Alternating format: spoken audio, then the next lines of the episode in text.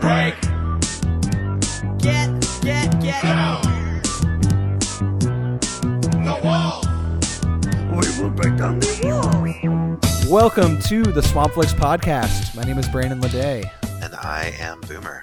and this is normally where I would say we were recording across state lines, but this week we're recording between two tropical storms, one becoming a hurricane very quickly that's tearing up the coast uh, between us. Luckily, New Orleans was spared. You are in Austin. You were just telling me you're pretty far inland, where that's not a problem for you either. Yeah, essentially, as it has been explained to me, like I was saying, hurricanes do not hit Austin because they have to travel across 160 miles of dry land. They are tropical storms by the time they get here. They have been known to cause some flooding, but right now things don't look terrible for me at present. But thank you for asking. No, that's good. I mean, we get uh, a lot of flooding here lately just on a bad rainstorm, so I was very happy that it tracked a little west, even though that's bad news for other people. It was a stressful weekend of preparation, and then it ended up being not much of anything for here, which I'm glad about. And I'm also saying that a little early because the second one hasn't hit us yet. yeah, there's there's still plenty of time. Still time for excitement. Uh, well, um, last time we talked, I had asked you if you had seen any movies recently, and you said no, none, just TV. Yeah, So I have to ask you again: Have you been watching movies lately? Yes, I have seen some things. I have some things to talk about. Um, first, I saw the Family Ties Vacation, which was a TV movie about the characters from Family Ties going on a European vacation. It's quite possibly the worst thing that I have ever seen because I'm not exactly a Family Ties fan. I know that people who just read the site or listen to these podcasts probably think that I'm much older than I am. You know, when we had that discussion about fried green tomatoes, I mentioned that I have a dream match game cast, um, which is a game show that went off the air like a decade before I was born. Is Charles Nelson Reilly in your crew? Uh, yes, Oh, good. Charles Nelson Reilly, but for me, it's always going to have Fannie Flagg. Oh, yeah, that's right. And I actually happened to catch an episode today on Buzzr that had William Shatner, uh, and he was being booed a lot, and rightfully so. but uh, Family Ties was not a show that I grew up watching, even in syndication or on TV Land. It was kind of too recent for TV Land or um, Nick at Night whenever I was a kid. That sort of programming block exists on a 20 year floating schedule. So when I was a kid in the 90s, it was all stuff from the 70s, like Mary Tyler Moore and Welcome Back Kotter. And those were the things that I would watch with my parents or my grandmother whenever we happened to be like at a hotel that had cable or my grandmother had cable, right?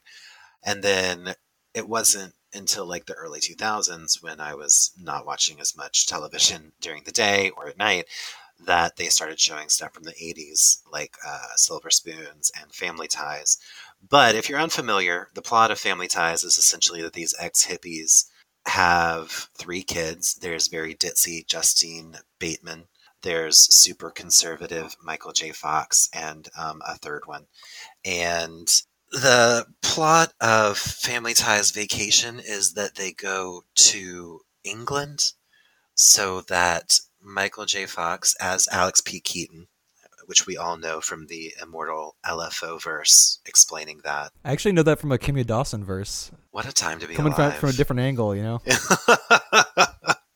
yeah, he's he's going to Oxford for like a summer program or something, and it's shot. I wouldn't say cinematically, but you know, Family Ties is a standard living room on the left, kitchen on the right, set two one to two camera sitcom. I'll be honest, I don't actually know what the difference is between a one camera sitcom and a two camera sitcom, but it's a sitcom with a laugh track and with jokes. And to watch them, these characters be filmed in a more dynamic film like way as they explore Europe while also reciting very pithy one liners without a backing laugh track was one of the hmm. most disorienting experiences that I have ever had. So, Family Ties Vacation, I saw it. It's terrible. I don't recommend it. I feel like that's a whole genre of TV movies too, like I'm thinking of a Saved by the Bell movie where they went to Hawaii. Oh yeah, for the wedding. Yeah. There's also that um Sabrina the Teenage Witch one where she basically remakes Roman Holiday. Oh, I'm not familiar with that. But I wouldn't uh, recommend seeking it out. But uh, I feel like, you know, they make those where it's like, well, we have to do a big episode as a special. And they probably all aired straight to TV without any kind of other distribution, I would think. Yeah, it was really common in the 90s for ABC sitcoms because they had just been acquired by like the Disney conglomerate that Roseanne went to Disneyland and, you know, step by step family went to Disneyland, I uh, assume. But it's strange that apparently Family Ties Vacation came out the same year as National Lampoon's European Vacation. And there are some story beats that are pretty similar, but just take my word for it. Don't seek it out to, you know, get evidence of that for yourself. As far as better things that I watched, I also watched Lady in a Cage. Yes. Oh, you've seen it. We recently did a podcast episode called Elevator Horror. And uh, that was the one we started with. It's like the movie of the minute. Well, great. Uh, it's well, then you know all about it. It's currently on CBS All Access, which I signed back up for because there's new Star Trek, and I watched that recently with my my friend who was here. Uh, I thought Olivia De Havilland was great in it. It fits right into my beloved genre of women in crisis or women on the verge, women on the edge. Lovely to see Olivia de Havilland, young James Caan, and Scatman Crothers. uh, it's like, oh wow, okay, good to see you, Scatman. Glad glad Right. you're here. But as someone who has also been trapped in their home by a leg injury before, it spoke to me on a spiritual level. What did I, I, I guess it's probably been a minute since you saw it, but what were your thoughts? Actually, we we did a podcast episode this summer, like maybe a couple months ago. I remember thinking it was very like stylish, even though it's like a trashy Hitchcock ripoff. Yeah, it plays to the, sh- the visual strengths of that like motif, I guess. And then also just I was taken aback by just how mean it is. Like Oh, it's so every mean. character is so cruel and so sweaty. Like it's such an ugly portrait of like Americana. That's what stuck with me the most. it has such a strong opening where that little girl is just rolling her roller skate back and forth across like the shin bone of maybe a corpse while the radio goes on and on about like the depravity of society and how society's falling apart which is such like a 1960s pearl clutching post mccarthyism rise of like the free love movement period piece you know it it really dates itself. But i loved the person on the radio the preacher or what have you who was going on about how you know we've split the atom and you know is there a vaccine against the devil? Is there a bomb to stop sin? And it's just like you know god we are perpetually trapped in a world in which people of faith are taken advantage of and taught to mistrust and fear science, which is another topic that I think we're going to circle back around on today. I have thoughts, I have theses. They are numbered. We're going to talk about Jonathan Gottschall. We're going to talk about Carl Sagan. I have a lot to say about Housebound and how it fits into my uh, belief system.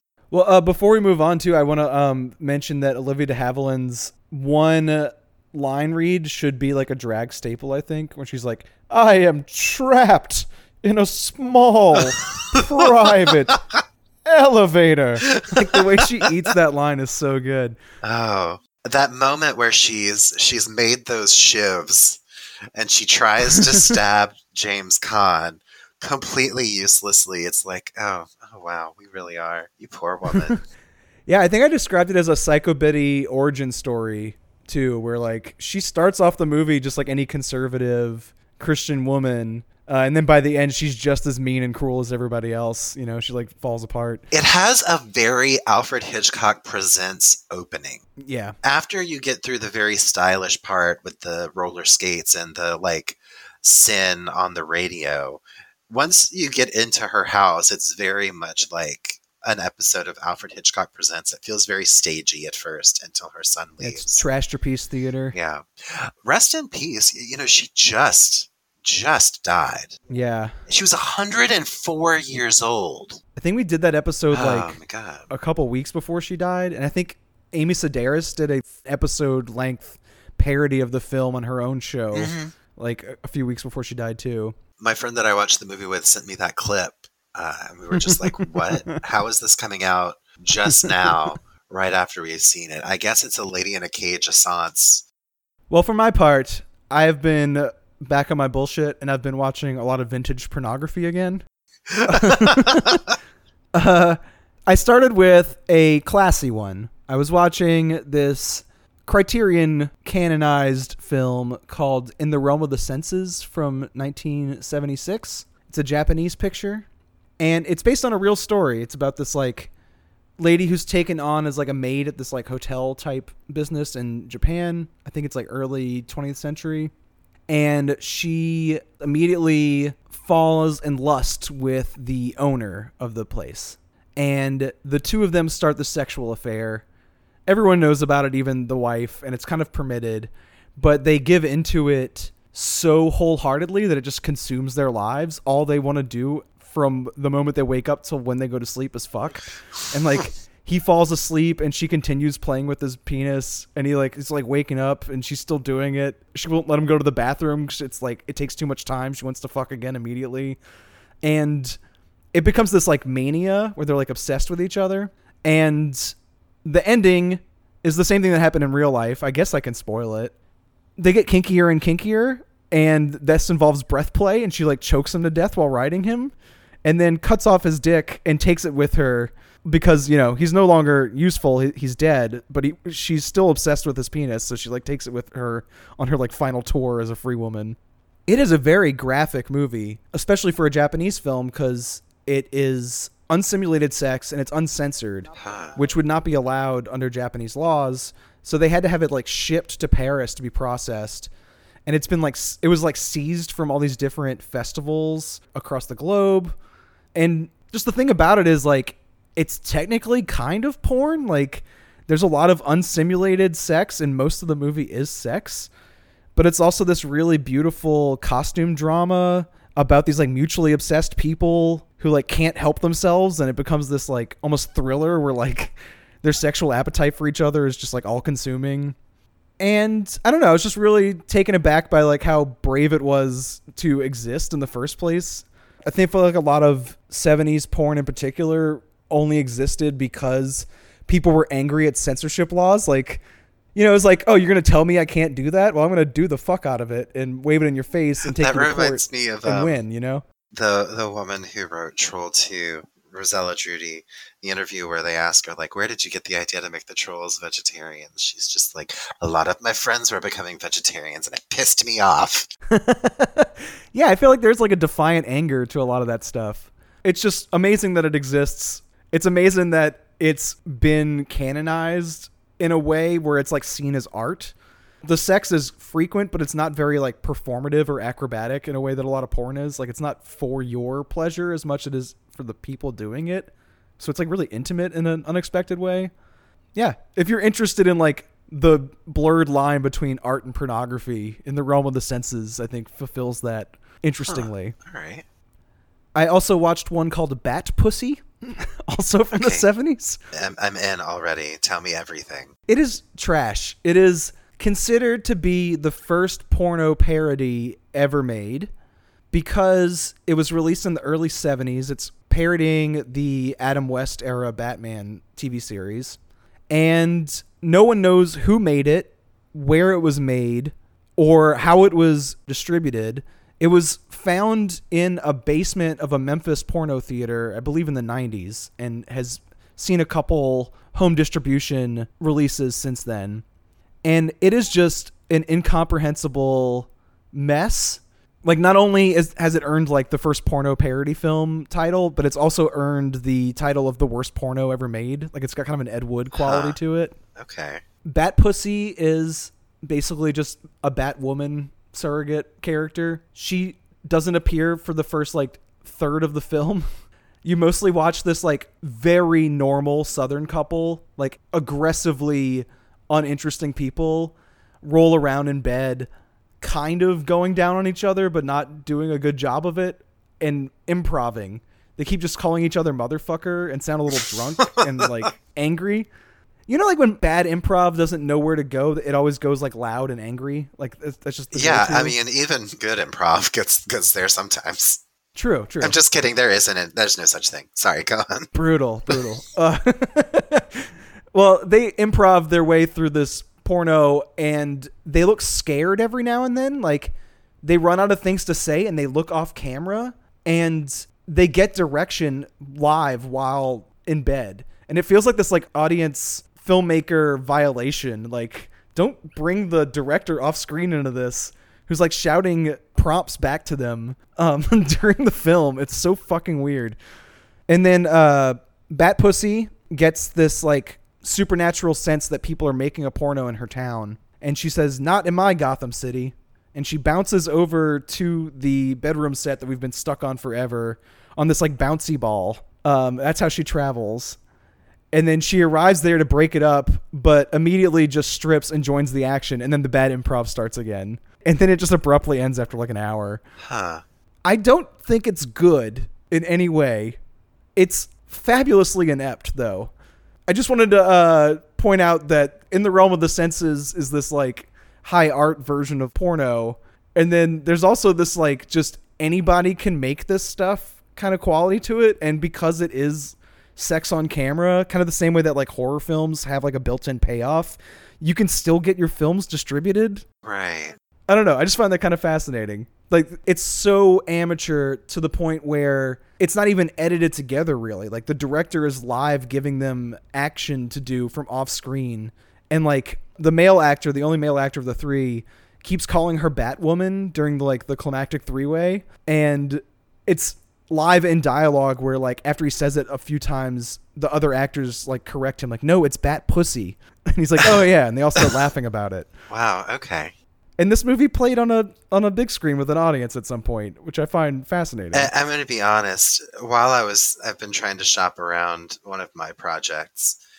It's been very disheartening to like be trapped in quarantine and watch some things that have ended up being distributed from the past where I was like, God, I'm working so hard. Doesn't seem like these people had to work hard at all. So I get it. It's very much like, wow, some some people just just falls into their laps, sometimes literally. like Bat Pussy. well, maybe you need to aim lower. You need to aim to get your film the show once in a Memphis porno theater and then be lost in a box Yeah. for 20 years. I need to stop trying to sell my idea to Netflix and sell it to Quibi. Oh yeah, exactly. Not to cut your dreams down into 10 minute quick bites, but Oh, and vertically filmed too. You know, Sick. the the way of the future. uh, sacrilegious. Hey, I don't know if you care, but the doctor said, you know, I ain't gonna make it much longer. You know what I mean? you know.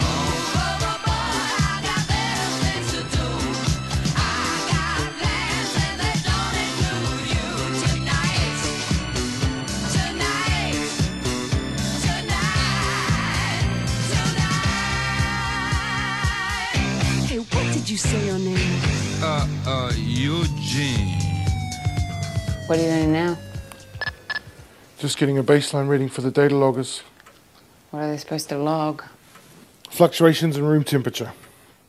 Ghosts have a lower body temperature than humans. Day Day. All right, so uh, today, tonight, because you know the Earth rotates, it's technically night now, where we both are, despite us being divided by state lines and hurricanes. Tonight, we are talking about the 2014 New Zealand comedy horror thriller Housebound. So, forewarning for everyone listening, we are going to spoil the hell out of both Housebound and the 2016 film The Boy, which I actually enjoyed. It had a sequel that came out this year. Both of them have a twist that's almost the same twist. And we're going to talk about it because that's one of the things that I like most about Housebound. So, forewarned is forearmed. If you were really holding off on learning about the Brahms lore, you know, maybe skip this one until you've seen it. Also, a twist that you will see in the House on Sorority Row and Bad Ronald. From Yes, Bad Ronald is a classic. apparently making a comeback. Have you seen the House on Sorority Row?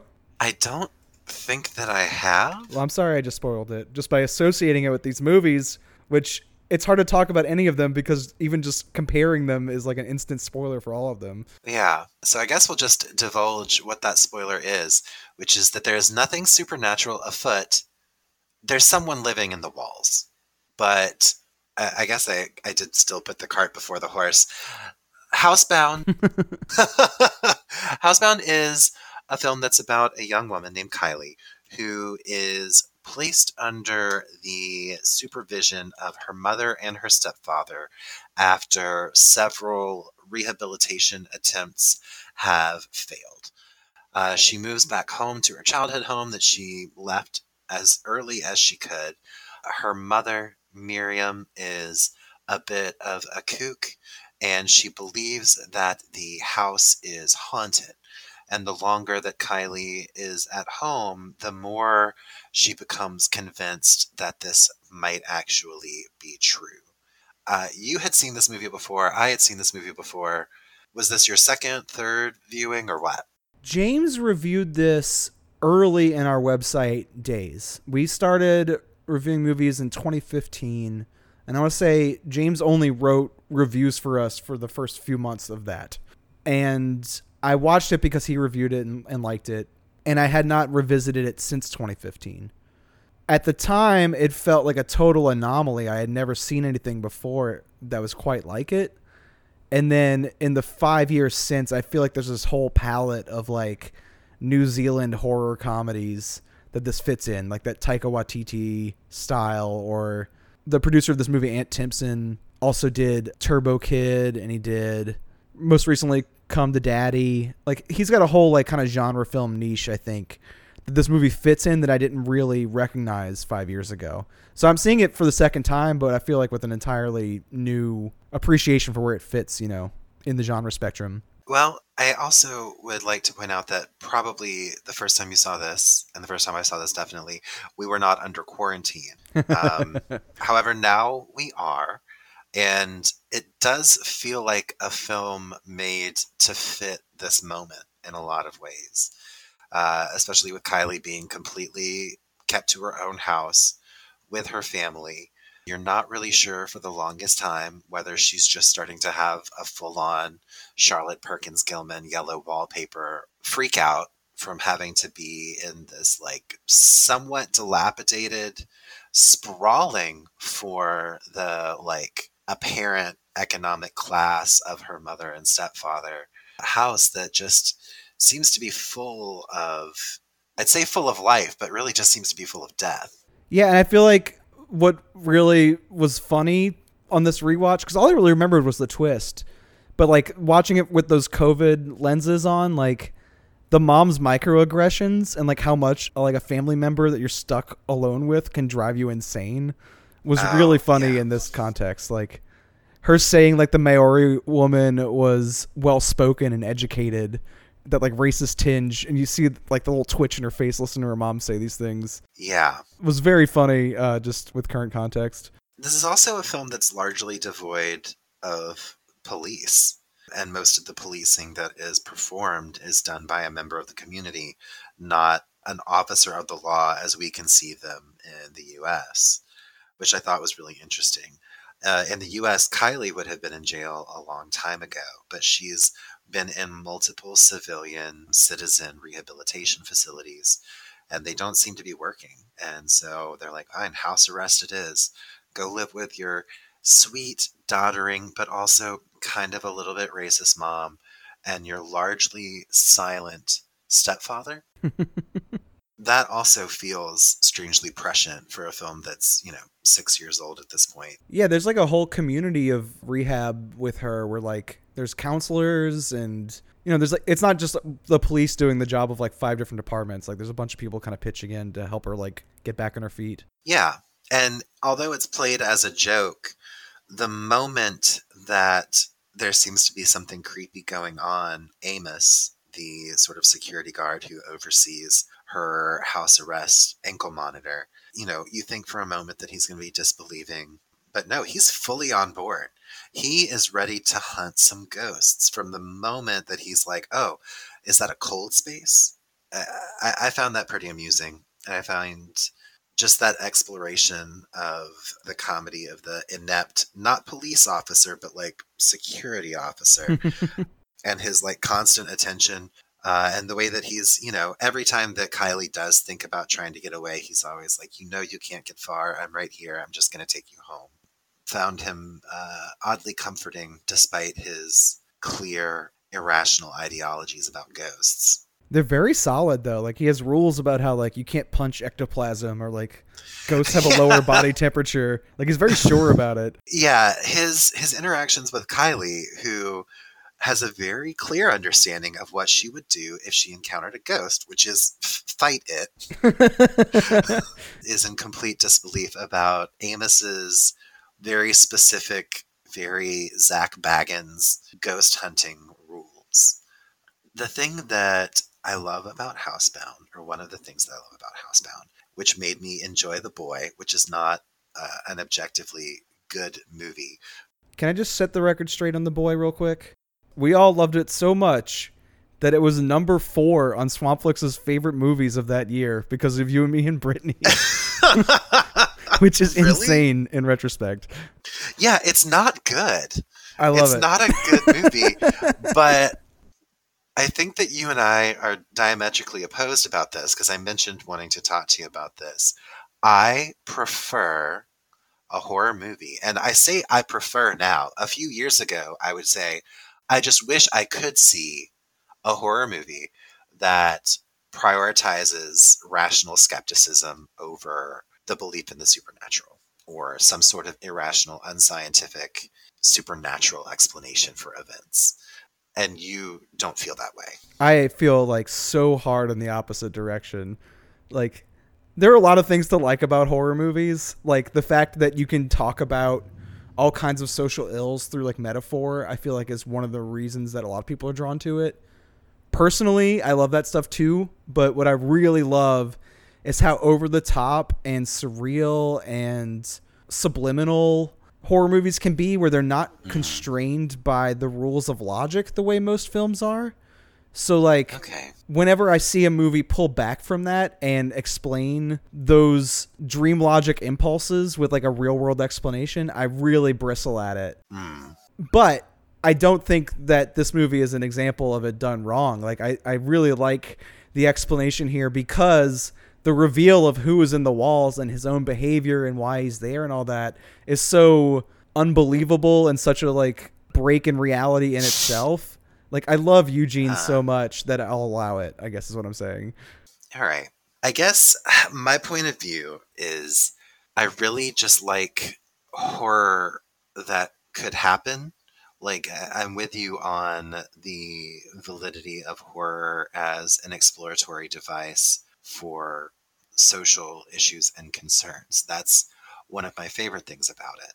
I guess, just to go back to, for example, The Exorcist, a modern viewer who's never seen The Exorcist before is probably going to be bored with it for a pretty long time because the film spends a pretty decent chunk of its like first and first half of its second act just establishing that what is happening to Regan has no rational explanation, which is how supposedly real exorcisms are performed, where they do a lot of work making sure that it's not just a matter of the person having some sort of psychological illness or psychological break or neurological problem. There's really only one franchise in the West that prioritizes skepticism and rationality over irrationality Scooby Doo. The Scooby Doo franchise, other than, you know, the occasional outliers, like when Werewolf Shaggy races the kids from the ghoul school or like Vincent Price lets out 13 ghosts. For the most part, the adventures of the various forms of the Mystery Machine gang, they investigate what appears to be some sort of supernatural event, you know, a ghost pirate or a ghost theater person or a ghost carnival barker, mostly ghosts, haunting some place. And then they get there and it turns out to be an old white man who wants land, which Scooby Doo really reinforces the reality of the world, which is that there are no ghosts, and most evil in the world is done by old white men who want property. It turns out the real monster was capitalism all along. Yeah. Capitalism was the real friend that we made along the way. I guess my, my favorite version of that is like capitalism is the monster and also there's a monster. Like like that like extra layer of like it Yeah. doing that legwork and there being like a break in reality. But I, I get that, you know, there's so much of that that like whenever you can explain a rational version of the story and still play with horror tropes, that can feel like its own special treat, you know, because you don't see that as often. Yeah, I love horror movies that have no rational explanation as well. I mean, the first thing that we talked about when we started doing these Lagniappe episodes was Death Spa, which we both love. I am a big fan of the Nightmare on Elm Street franchise, but like I also love Scream. But I don't think that Scream, for instance, falls into that same category of like a rational horror film, even though everything that happens in it is theoretically something that could happen in reality. I guess for me, and I guess I'll just go ahead and dive right in. Okay, thesis the first. Right. we live in what Carl Sagan deemed a demon haunted world, which was the title of his 1995 or 6 book that was intended to promote scientific literacy in the masses by kind of decrypting the removed from the layperson's vocabulary language of science into something that was more populist. Like you and I and everyone listening are, as human beings, existing in a rational world where knowledge progresses through the exploration of existence, through empirical investigation, uh, looking for demonstrable, measurable, repeatable results. And from that, we draw conclusions about the nature of existence. From a strictly cold, rational viewpoint, we do not live in a world where Freddy Krueger is killing teenagers in their dreams, or a child could live at the bottom of the lake from one Friday the 13th to the next and come back and, and chop people up. But we also live in a society that's sorely lacking in skepticism. Uh, most people live their lives in irrational patterns of superstition and magical thinking, and whether that can be in the form of like prioritizing certain tenets of faith in a literal way over reality as it can be measured rather than maybe reconceptualizing the tenets of a faith in a more metaphorical or spiritual way since faith and the real world aren't supposed to coexist necessarily in theory anyway. You know people like attribute changes in their moods and changes in their relationships and like fluctuations in their work performance to the movement of astronomical bodies across the heavens instead of neurochemical changes or miscommunications that lead different people in different positions to have certain perceptions of another person's behavior or ideologies or you know the way that even just changing your eating habits and your dietary and nutrition changes affect your body chemistry and change your mood.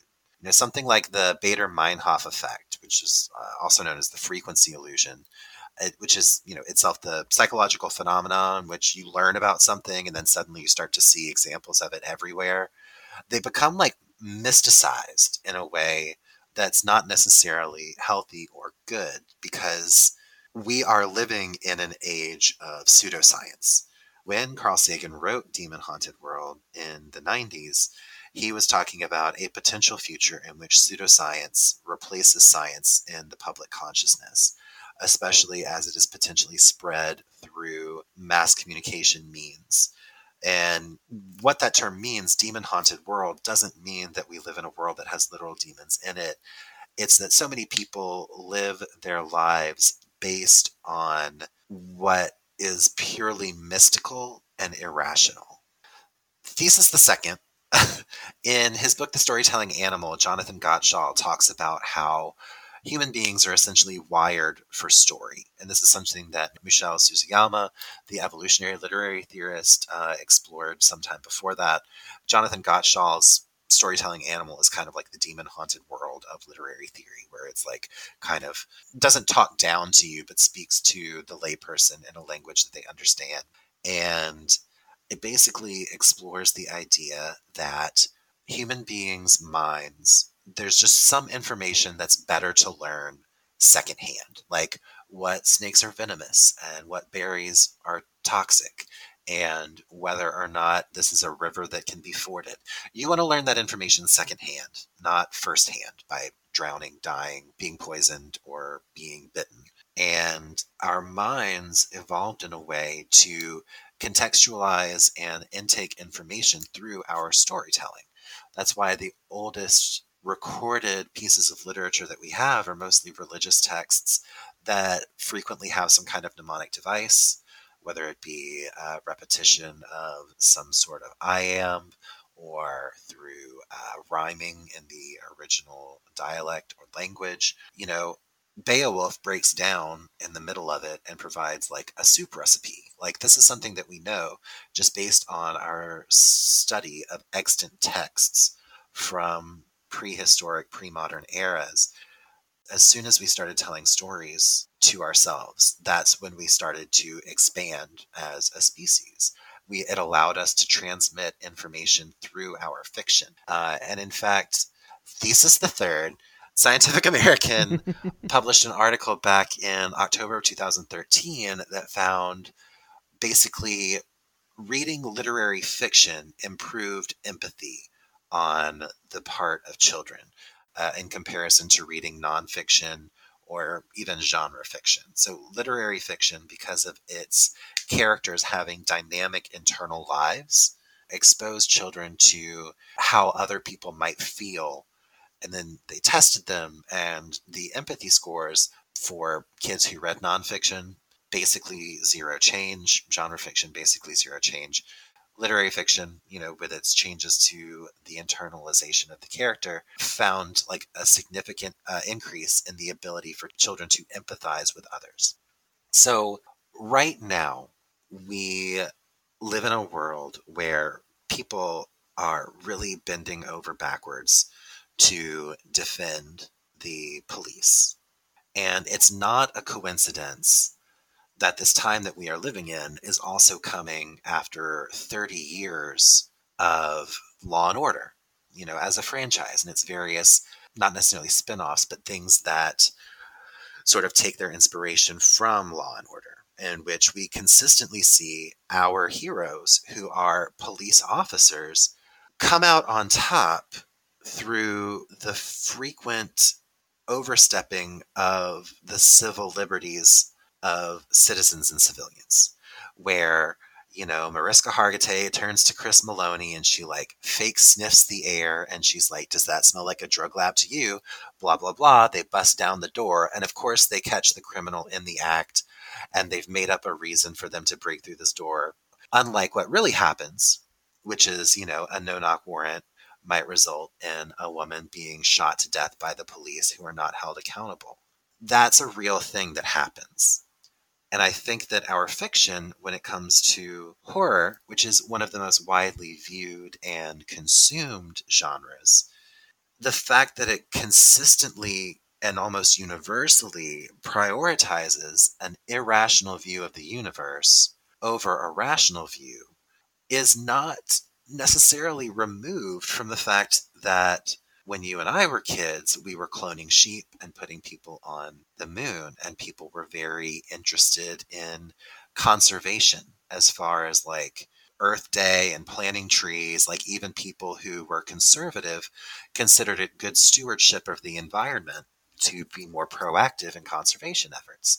Now we live in a world where a surprisingly large contingent of people unironically believe that the earth is flat. And I don't think that horror movies universally having irrational explanations for their events is solely to blame for that. But what I would like to see is more of a balance as far as its effect on the societal level, as well as just like, this is such a great twist that you think you're going to find out it's going to be a poltergeist. It's just another poltergeist movie. But as it turns out, there is a rational explanation. It's a boy in the walls. It's still creepy. But yeah, that is my thesis about how horror should be. Uh, I know I kind of took the floor there for a minute, but what do you think? What I'm mostly thinking is that you should be able to do both. Like, the idea we were talking about earlier about like metaphor being horror's like strong suit for like social ills that is where you get to for instance talk about how police are a force for evil like that scene in get out where you see the cop lights and your heart stops uh, Yeah. there, there's a relief after that but the implication there is like the cops are an evil force that are coming in and we all know how that story ends you know Right. so you can still discuss real world problems in these movies but i think horror allows for the irrational subjective way we view the world to be shown on screen in a way that no other genre really allows like i need that outlet where i don't think life is logical or at least the way i experience the world is logical and I don't see cinematic language like reflecting that as much as it does in the genre. Like so many movies are so constrained by having logical explanations for everything. Like people's obsession with plot holes over the past decade just like Oh, melted boy. my brain. Yeah.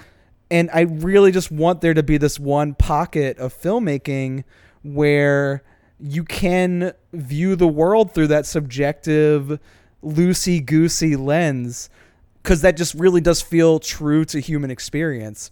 Whether or not that has led to like other evils and like made way for um you know pseudoscience and everything else. It it really does feel like there's like one little protected pocket where you're allowed to be illogical, and I want to hold on to that so tightly before it disappears. But you know, in this instance, for this movie in particular, I think it gets away with it in a few ways. Most of all, because it does the work as if it is a supernatural story. Like, there's a speech the security guard gives to the main character where she's investigating the murder of this teenager who was murdered by, uh, we don't know who uh, originally. Yeah. is that worth spoiling? I don't know. Uh, I'll be honest, I had forgotten. I remembered the ending and I remembered Eugene fighting someone, but Mhm. I had a hard time remembering who it was that he was fighting. So I don't know. Let that be the one surprise, maybe. You're right. So she was murdered though, and she was like a girl who was not protected by the world. She was in this sort of halfway house where like Christians were like holding her down, and like her only joy in life was sneaking a little pot on the side every now and then. And you know, life did not protect her, and she was stabbed dozens of times to death. And her murder was never solved because she was just some like trashy nothing that no one cared about. And the security guard says, okay, if these ghosts are reaching out to you, don't you see like a parallel of yourself in this person? Don't you want to get justice for her? And like that's the movie doing the legwork for the supernatural angle. It's like that is what the horror movie is supposed to satisfy is that kind of metaphor. So once it lays that groundwork, then it already allowed itself to like pull back and be like, actually, there's a much more logical explanation to this. And we're still going to give you all the payoffs, but it'll be a lot more surprising if we can uh, reveal that this isn't ghosts and that this other layer of reality going on. So even that feels like a break in reality. So I don't know. I, I think this movie does enough legwork so where it didn't annoy me. But then I watched something like Unfriended 2 The Dark Web. That's where this annoyed me. Like, the first Unfriended film is a computer ghost. And Yeah. the ghost is getting its revenge, and it makes no goddamn sense that this ghost would haunt a Skype call.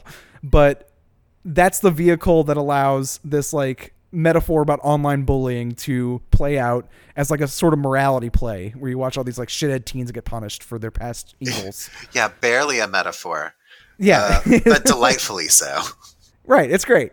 And then Unfriended 2, the dark web, goes out of its way to normalize that weird impulse where it's like, oh, actually, there's just a bunch of hackers that are tormenting you from off screen and like are using security cams. And it like logically explains how this like Skype call is going to hell and how these people's lives are being ruined. And it just zapped the magic out of the movie to me. And it was like. it made it more respectable, I think, in a lot of people's eyes, and that movie got better reviews and be like, oh, actually, this is the smart one. I feel like Searching is another film that got the same thing, where I was more pulled into the haunted Zoom meeting film host that came out a couple weeks ago that went back until it's just a computer ghost. I was like, yes, back to the basics. Uh, I just don't want that to disappear. I guess is my Yeah. feeling. I'll freely admit that the world I'm advocating for is potentially one in which there are a lot more boring movies than there are now. uh, I definitely don't think that everything necess- like I just want there to be both. I want Yeah. there to be a, a rational explanation some of the time where people who start the film thinking that there is some sort of mystical reason for the things that are happening to them come to find out that there is a completely rational and reasonable one. Maybe not necessarily dark web hackers, and also maybe not that belabored, but you know, just like, oh, maybe it's not a witch's curse. Maybe it is a serial killer. Maybe you're all being killed in a certain order, not because you're of a revenge curse, but because whoever the serial killer is has some sort of obsession or fascination. I, guess I don't really foresee a lot of conclusions or climaxes that aren't you thought it was this but actually it was a serial killer i guess that is what i'm advocating for more of. But that's the challenge. I you know just because i can't conceive of it myself doesn't mean i don't want to see it. I want to see something that i can't conceive of myself. And learning that Regan is possessed by a ghost rather than oh she actually just has a mental illness and this is a harrowing story about a single mother's realization that she's losing her daughter and it's scary because it could happen to you it could happen to your mom. I just want that to happen sometimes. I get that. i think that there's a way to do it in a creative way. It's not a surprise whenever it's a ghost anymore. It's a surprise when it's not. And i want to be surprised more i guess And I think the movie needs that like it's not a surprise that it's a ghost foundation to pull the rug from under you. Like it's playing with like old dark house, like haunted house movies. The camera work is doing this sort of overactive, like dead alive, evil dead kind of like low from the ground, wide angle lens camera work to like make you feel like there is something supernatural going on. It's really playing into that expectation so you think you know where it's going so that when Eugene climbs out of the wall, you're like, what the fuck is that? I did not expect that. But I, I do think it's worth talking about too. Like, one of the reasons it works here as well is that Eugene is not a reasonable explanation. Eugene is in himself a supernatural character, even if like it's not a ghost, you know? Okay, I, I accept that. I accept that reasoning. it's a plausible explanation, but not necessarily a, a one that you would expect. How would you describe Eugene? I want to hear your like description of what and who he is. Uh, Eugene looks like John Glover's character in uh, At the Mouth of Madness, but wearing what barely constitutes clothing because it's so ratty at this point. Completely pale, like Beetlejuice, white shock of hair, living in the walls, getting little bits of food, and watching old television shows. He's great. I thought he looked like like Wayne Coyne. That was my uh, visual reference point. I think. I get that. I Yeah. can see it. And he's also supernaturally gifted at machines, right? Like he can like rewire things. Yeah, but you know that's a thing that, that Yeah. people have. That's not outside of the realm of plausibility. Some people have a natural aptitude. Not that I'm trying to defend my point of view that this is a completely realistic movie. no, no, no. And I don't think it's trying to be either. Like I think it's just trying to subvert your expectations. And successfully. Yeah, for sure. And I think it works in his case because, you know, you expected a ghost and you get this completely other thing. And he is like a whole new thing to like deal with once he arrives. You're like, what is that? And you're like, try to gather as many details as you can. And then I think another way it subverts your expectations is like, who are the villains in this film? Because it presents a lot of like scary looking men from her like silent stepfather figure to like this creepy guy next door who was around when the team was murdered so maybe he's a suspect and then Eugene himself you know he's an anomaly so he's scary at first glance as well but the way it subverts that is like the people who look like nice kindly neighborly men are actually the real threats so the movie Yeah. has this whole other layer of like thematic exploration where that's like subverting your expectations as well. And you get all those like horror cues every time you see a creepy man.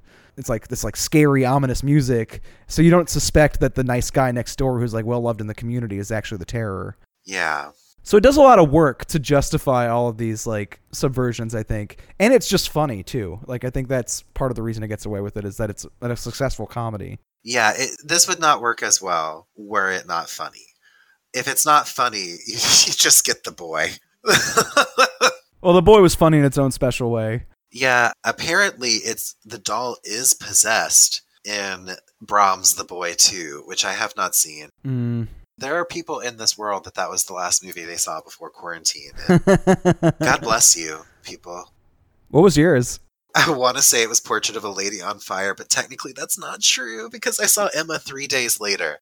So it was Emma. I loved Emma. I know you didn't like it. I liked it. It's just, you know, Emma is not the best Jane Austen novel. Emma herself is not the most likable Austen character. Yeah, I like that she's not likable. I, I actually would extend that to this character too. I love that the main character in Housebound is allowed to be a rude slob who sits around in sweatpants and like bullies her mother, like takes over her TV and eats like a portion of her meatloaf that she wasn't supposed to and everything else. Like I like that she's allowed to be a rude woman because that's another thing we don't get to see enough of in movies. She is fully a dick. She is Yeah. a full on dick, and it's great because that gives her somewhere to build to. You know, like when she she finds her old tap dancing shoes. It's surprisingly earnest for what is mostly a horror film, mostly a thriller, occasionally a comedy. I like the surprisingly earnest moments that she has with her mother, but especially, you know, she watches the old video or finds the old photo and then finds her old shoes and starts tap dancing and like it establishes that Eugene has always been there and he remembers her as this little girl when you learn that later, although that's um, also creepy. Yeah, and as soon as she's caught having this like sweet private moment with her tap shoes, uh, she's caught by her stepfather who's just like asking for a hand in the basement, fixing something that she broke. Uh, then she like immediately shuts off that sweet side and she's like, "Fuck you! What do you want? What are you doing in my room?" I love that prickliness in a female character because you really don't get to see enough of that. No, you don't. I mean, this is a movie about a woman on the verge. Mm-hmm. A couple of women on the verge, really. You're including the mother in there as well, Yeah. Making her late night calls to coast to coast on- on uh, on the only home phone. Talk about the ghosts living in her house. Yeah, that woman is on the edge. The last movie I saw in the theater was Invisible Man with Elisabeth Moss, which I feel like ticks a lot of those boxes as well, where it's like it's got the metaphor about domestic abuse.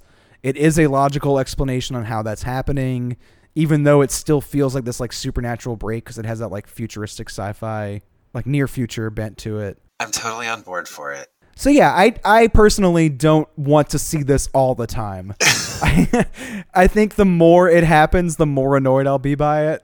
Where like it's teasing this like supernatural thing, but it doesn't commit. That will bother me. But I feel like this movie gets away with it because it lays a lot of groundwork, and it's using that to specifically pull the rug from under you and surprise you. And you know, we watch a lot of horror films so we're used to not being surprised. So when a movie can like actually shock you with like a twist, it feels great. It's exhilarating to be like taken off guard, I think.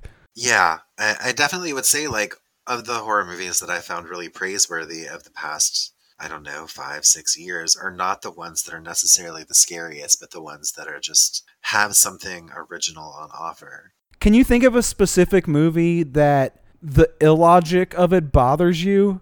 Or is it more a symptom of there just being so many films where like logic is sort of loosey goosey and like debatable?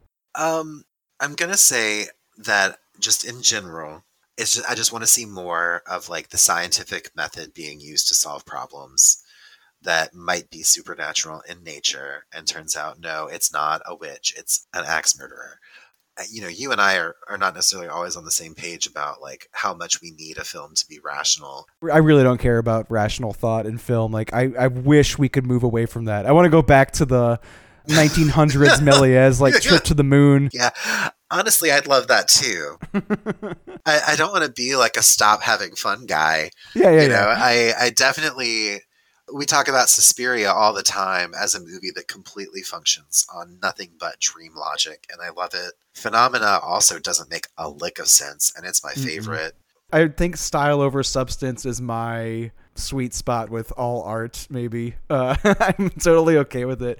I was just reading this um, Joel Schumacher quote again today, with like Minnie Driver was on set for Phantom of the Opera, which is like a terrible film, and she was saying that another actress was complaining about her being over the top, like during filming. And Joel Schumacher looked up from his uh, paper he was reading and he said, "Oh, honey, no one ever paid to see under the top." And I feel like that really like sums it up for me. Like I want everything to be excessive because that's like what I'm here for. You know, I live there with you a lot of the time. you know, where I will frequently revisit and go back and, and continue to watch a television show that is completely bonkers. I- I'm thinking in specifically about Riverdale, in which at one point, you know, Chad Michael Murray, while dressed as Evel Knievel, tries to escape from his cult in a homemade rocket. And I'm just like, yeah, I don't need this to make a lick of sense. Go for it. Attacked by a bear? Sure. Drown a doll because you think it's possessed by a triplet that you consumed in the womb? Why the hell not? But I don't know. There's also the rational part of me, the Vulcan side, that does want a story that's logical. And I get that it would be a pretty boring world if everything was like that. I just, I think there's room enough for everything. Yeah, and this movie's very good, so it's a very good case for that argument, I think. Yeah. And we'll be doing Pedro Almodovar on the next episode. And I think that's a good mix of his movies have this like sort of emotional swell to them, but also are not fantastical. Like they look intensely artificial and they have these like sort of like contrived soap opera plots, but they are like logically explained as well. So that's a good like middle ground, I think too. That's our next episode. Is me and Han are going to be talking about some Almodovar movies, and we'll be back with that episode next week. Check out swampflix.com for other writings and thoughts in between. And I assume that we'll come back to this like logical versus irrational discussion many times in the future. Uh, yeah, it's it's my lifetime passion project. Perfect. Uh, and I just love talking, so this is great. my whole problem is I always agree with whoever spoke last. Bye, everybody. Bye.